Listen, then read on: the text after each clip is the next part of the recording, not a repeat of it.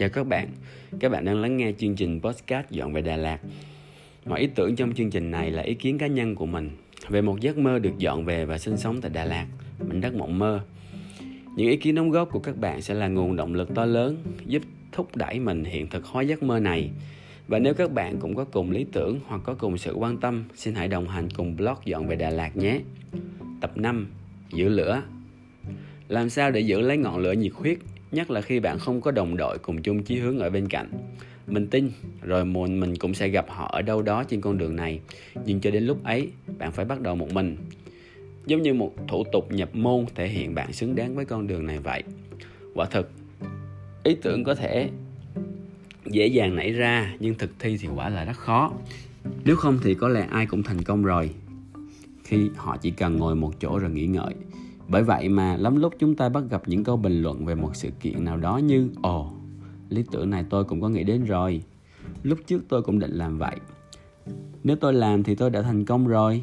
Vậy nên, nảy ra ý tưởng, nung nấu, rồi quyết tâm thực hiện đến cùng. Đó mới là quy trình của kẻ chiến thắng. Phần một. Nỗi sợ của những thất bại cũ. Những thất bại đã qua luôn luôn theo đuổi và ám ảnh mình. Nỗi sợ bị trôi đi mất nguồn nhiệt huyết luôn ở đó. Mình chính là nhân vật ý tưởng của tôi này vừa kể bên trên. Mình có rất nhiều ý tưởng mới.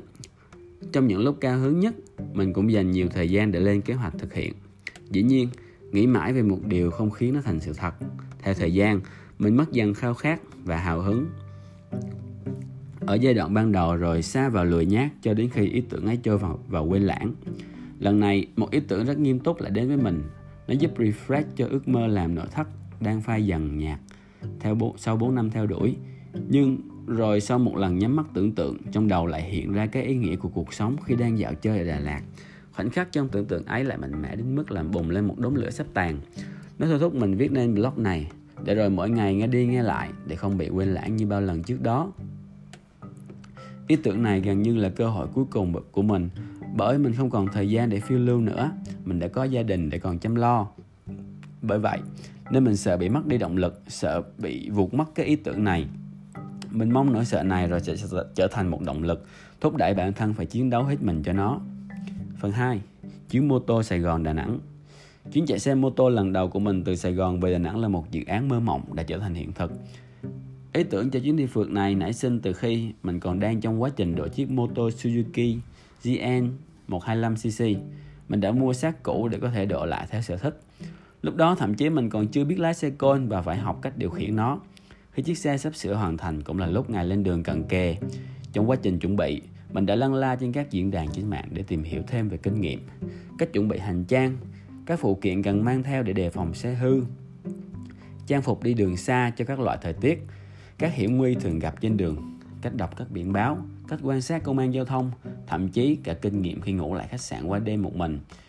Dù rất kỹ càng nhưng mình vẫn không tránh khỏi sự sợ hãi. Càng gần đến ngày khởi hành, mình càng bồi hồi đến mức mất ngủ. Đó là chuyến đi xa đầu tiên của mình trên một chiếc xe được độ chế cắt hàng, còn chưa được kiểm nghiệm. Mình cũng chưa hề quen với cách lái xe côn.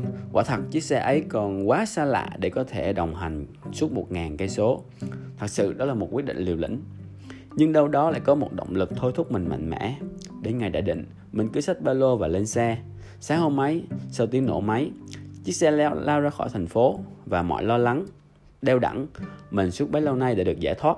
Và cứ thế, phần còn lại của chuyến đi chỉ toàn là những trải nghiệm tận hưởng. Mình quên mất rằng những lo âu và những đã những lo âu đã tưởng tượng gần như chẳng hề xảy đến. Tuy vậy, sự chuẩn bị kỹ càng cho mọi rủi ro thì không bao giờ là thừa thãi. Cuối cùng, mình đã đến được Đà Nẵng sau hai ngày đường. Mình vẫn nhớ mãi cái cảm giác lâng lâng trên con đường bạch đằng khi tay lái tiến dần đến cây cầu sông Hàn đang lấp lánh ánh đèn. Chuyến phiêu lưu đã kết thúc khi chiếc xe rẽ vào con hẻm nhỏ thân thương. Nơi cuối đường là căn nhà mà mình đã lớn lên. Phần ba. Hành động. Mình sẽ trích dẫn một đoạn trong cuốn tiểu thuyết mình vừa đọc. Khi ánh mắt thèm khát cũng tệ hại như làm thỏa mãn sự thèm khát ấy. Khi chủ động tưởng tượng là tệ hại như chính hành sự trong tưởng tượng. Tại sao không làm thỏa mãn và hành sự? Ngày nói tiếp ngày, tôi nhận ra mình không rũ bỏ được cái ý tưởng tội lỗi. Vậy thì tôi muốn thi hành ý nghĩ tội lỗi ấy. Đôi khi, suy nghĩ lại dẫn ta đến một kết quả nào đó. Ta biến kết quả đó thành một quyết định. Rồi sau đó nhận ra hành động lại là một chuyện riêng biệt. Hành động có thể nhưng không bắt buộc phải tuân thủ quyết định. Có lẽ đã nhiều lần trong đời bạn làm gì đó mà không quyết định làm, và đôi khi lại chẳng làm gì khi đã quyết định phải làm. Không có nghĩa suy nghĩ và quyết định không ảnh hưởng đến hành động, nhưng thực sự mà nói, hành động không đơn giản là hoàn tất những cái gì trước đó đã được suy nghĩ và quyết định. Hành động có cội nguồn riêng và nó mang tính độc lập, cũng giống như tư duy và quyết định. Trích trong sách The Reader của tác giả Bernhard Schlink. Mình nghĩ hành động giống như một con thú bắt kham hay một tên nô lệ luôn đòi hỏi sự tự do. Khi suy nghĩ và quyết định ra mệnh lệnh, nó sẵn sàng bắt tuân. Nhưng phải chăng suy nghĩ và quyết định ấy chưa đủ sức mạnh hay đủ niềm tin để hành động nghe theo? Nếu tư duy không đủ, nội lực hành động hoàn toàn có thể đi chệch hướng theo ý muốn của nó. Ở tập bốn chuyện tiền bạc, mình có nói về bánh xe tư tưởng. Muốn bánh xe ấy lăn cần có nội lực, cần có lực tác dụng lên nó. Xuất phát từ tư tưởng ở tâm trục bánh, phát ra một niềm tin. Niềm tin sẽ dẫn đến một quyết định. Quyết định thúc đẩy và hành động. Hành động tạo ra kết quả, rồi kết quả lại tạo ra niềm tin, rồi niềm tin lại tiếp tục quay lại thành một vòng tròn khép kín, khiến cho bánh xe quay vòng, biến tư tưởng thành hiện thực. Vậy nội lực của chiếc bánh xe ấy xuất phát từ tư duy, và động lực khiến nó quay lại là hành động. Hành động sẽ kiểm chứng tư tưởng. Nếu tư tưởng chưa đủ mạnh mẽ, hành động sẽ đi lệch hướng. Một hành động nhanh giúp kiểm chứng được tư tưởng sớm qua những đơn vị đo lường là kết quả hay niềm tin được tạo ra. Chúng ta sẽ sớm biết là bánh xe tư tưởng ấy có vận hành chân chu hay không. Phần bốn. Giữ lửa bằng app quản lý dự án. Mình từng có ba chiếc app rất ý nghĩa với bản thân bởi chúng giúp mình tạo lập nên những thói quen tốt. Thứ nhất là Strava, app chạy bộ đạp xe. Nhờ có app này mà mình đã thay đổi môn chạy bộ từ lúc mỗi ngày mình chỉ chạy được một phẩy năm ki lô mét, rồi dần lên ba, năm, tám, mười, mười lăm ki lô mét, rồi hoàn thành cự ly half marathon sau hai năm kiên trì. Nhìn số km chạy được mỗi ngày, mỗi tuần, mỗi tháng, rồi cả năm khiến mình cảm thấy phấn chấn. Mình bất ngờ khi nhìn thấy những bước chạy ngắn ngủi mỗi ngày lại có thể gom lại thành một quãng đường dài đến như vậy. App thứ hai là sổ thu chi. Nhờ có sự tiện lợi của nó mà mình đã tập được thói quen nhập số tiền chi tiêu mỗi ngày. Thời gian để nhập một khoản tiền vừa tiêu xài chưa đến mười giây.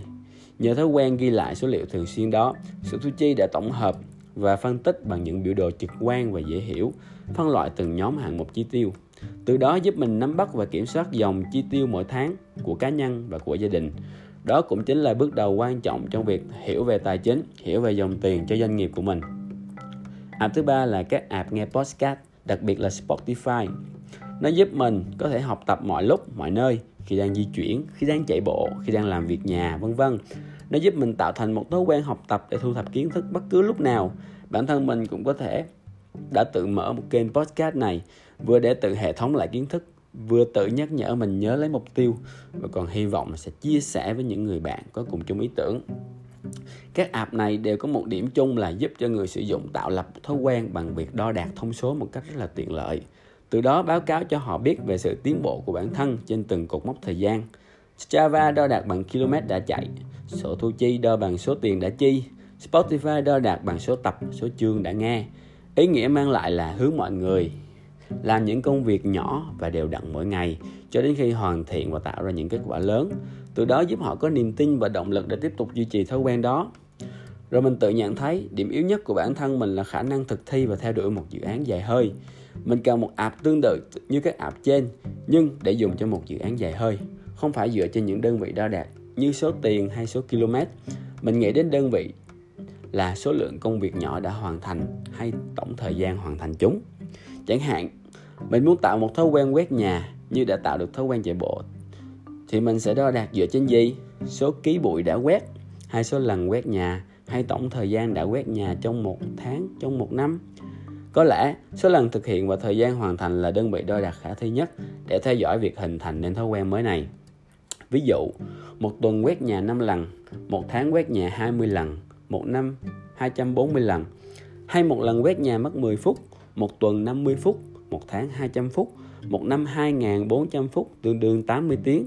Một thống kê quá đỗi ấn tượng cho một công việc không tên, phải không nào? Quả thực, việc đo đạc ấy sẽ khiến cho mình cảm thấy phấn chấn vô cùng trong việc tạo lập một thói quen mới. Lần mò nhiều app trên Apple Store, mình tìm thấy vài app phù hợp rồi chọn được Trello, app quản lý công việc nhóm và Focus To Do. Trello dù có phân cách, cách phân chia hạng mục ghi chú rất cơ động, nhưng khi một task nhỏ được hoàn thành, mình sẽ không quan sát được nó ở giao diện tổng thể. Như thế, muốn biết được việc bạn cần làm, phải lục tung một kệ sách lớn rồi lần mò từng ngăn để tìm công việc phải làm. Mình còn bối rối với mớ công việc bày ra và không biết phải làm cái nào trước. Có thể Trello hợp với việc quản lý công việc nhóm hơn là quản lý cá nhân chăng? Với Focus To Do thì lại khác. Mình có thể phân nhóm các hạng mục trong khung sườn kinh doanh thành các dạng nhánh cây trực quan, có thể theo dõi xem số task đã hoàn thành và khoảng thời gian đã dành cho mỗi mục. Chúng được thể hiện đầy đủ ở giao diện tổng thể. Focus To Do còn theo sát tiến độ làm việc của bạn bằng phương pháp đồng hồ cà chua Pomodoro, một phương pháp tập trung cho công việc phải làm trong hai mươi lăm phút rồi nghỉ giải lao từ năm đến mười lăm phút trước khi tiếp tục. Ý tưởng này hoàn toàn phù hợp với các tiêu chí đo lường mà mình đang tìm kiếm. Một ưu điểm nữa, mình có thể phân loại công việc theo thứ tự ưu tiên giải quyết và các task ấy sẽ được hiển thị ở giao diện tổng thể thông qua các mục hôm nay, ngày mai, sắp tới và ngày nào đó. Cuối cùng, một tính năng tuyệt vời ngoài sức mong đợi, Focus To Do có báo cáo công việc vào mỗi ngày. Bạn sẽ biết được số công việc đã hoàn thành, thời gian hoàn thành công việc đó là bao lâu và tổng thời gian bạn tập trung cho công việc trong một ngày là bao, bao lâu. Dĩ nhiên, nó còn có báo cáo theo tuần, theo tháng, theo năm. Và mình vẫn còn đang trải nghiệm để hiểu hơn về chiếc app thú vị này. Mình sẽ không ngại khi bị phụ thuộc vào nó, như mình đã từng bị phụ thuộc vào Strava hay sổ thu chi. Nếu phải trở thành một nô lệ, tôi nguyện trở thành nô lệ của những thói quen tốt. Trích trong sách Bí mật của Phan Thiên Ân, tác giả Alan Phan. Phần năm. Tầm quan trọng của dự án sáu tháng. Dự án sáu tháng này là bước chân đầu tiên cho chuyến hành trình dọn về Đà Lạt. Dù mình đã có những hành động mới từ khi làm blog như tìm kiếm một xưởng gỗ mới thay vì hài lòng với xưởng cũ, hay chấp nhận các đơn order của khách nhiều hơn thay vì từ chối, với mục đích tìm hiểu thêm về nhu cầu của họ. Nhưng dự án sáu tháng này mới là một hành động giữ lửa thật sự, nó có quy mô, có kế hoạch cụ thể. Nếu không thực hiện được bước đi quan trọng này sẽ không còn bước sau nữa. Nó hoặc sẽ là niềm tin làm động lực, động lực cho bước kế tiếp, hoặc là dấu chấm hết cho giấc mộng này. Đây là một phép thử chất lượng để đánh giá con đường này có thật sự khả thi như mình mong đợi. Liệu nó có đủ mang lại một giá trị để mọi người ghi nhận? Và mình có đủ ý chí để bám đuổi lấy thứ đam mê mà mình tâm huyết nhất này? Phần sáu. Cảm nhận Cảm nhận sau năm tập. Năm tập podcast sau một tháng rưỡi là một hành trình không hề ngắn ngủi với bản thân mình. Mình mong muốn có một podcast riêng đã lâu, nhưng không biết làm sao có thể nói được như những blogger khác. Rồi mình cứ bắt đầu. Sau một lần được thôi thúc mạnh mẽ bởi ý tưởng dọn về Đà Lạt, nếu đủ may mắn, chuỗi blog này có thể kéo dài đến tập thứ một trăm, thì có lẽ đây là giai đoạn đầu tiên khó khăn nhất, nhưng cũng là ý nghĩa nhất đối với mình. Mình chủ động giữ cho nó riêng tư nhất để đến khi xây dựng được đến mười tập. Đó là cách bảo vệ ý tưởng thai nghén này của mình, nhằm tránh bị tác động bởi những ngoại lực ở bên ngoài khi nó còn đang yếu ớt. Mình nhận ra rằng việc nghe đi nghe lại những suy nghĩ tích cực của bản thân sẽ khiến nó khắc sâu vào tâm thức, rồi hình thành tư duy. Những ý tưởng này sẽ không còn thoáng qua như trước kia nữa. Nó ám thị, khiến tâm trí mình tập trung, thậm chí gây ám ảnh. Nó khiến mình không thể từ bỏ dự án dễ dàng. Nó giúp mình thay đổi nhận thức rất nhiều. Chỉ một vài người thân thiết nhất được mình gửi cho họ nghe để góp ý cho những bài đọc. Mình nhận ra những khuyết điểm cần khắc phục như giọng đọc chưa trôi chảy, chưa thể tự sự được bởi cách đọc từ văn bản, nội dung còn dài dòng, kể nhiều về chuyện công việc kinh doanh cá nhân và thiếu liên hệ đến người nghe, có thể gây nhàm chán, hay cả về những kế hoạch hành động chưa đủ tính thực tế và thuyết phục.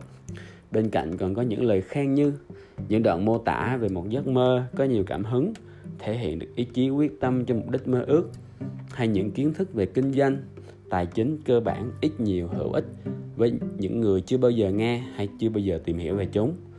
Mình cảm thấy vô cùng biết ơn vì đã được lắng nghe và đóng góp ý kiến. Đó là những niềm tin và động lực để mình tiếp tục làm tiếp blog này. Vậy là số podcast thứ năm của blog dọn về Đà Lạt đã kết thúc tại đây. Mình sẽ tiếp tục chia sẻ về hành trình của mình ở các tập tiếp theo. Rất mong nhận được những phản hồi từ các bạn, những người có cùng sự quan tâm về lý tưởng chuyển đến sống ở một nơi tốt đẹp và phù hợp với bản thân mình. Xin liên hệ với mình qua email dọn về đà lạt a còng gmail chấm com hoặc các kênh fanpage Facebook, group Facebook, Spotify đều cùng tên Dọn Về Đà Lạt. Mình xin trân trọng cảm ơn các bạn đã quan tâm lắng nghe. Hẹn gặp lại các bạn vào tập sau.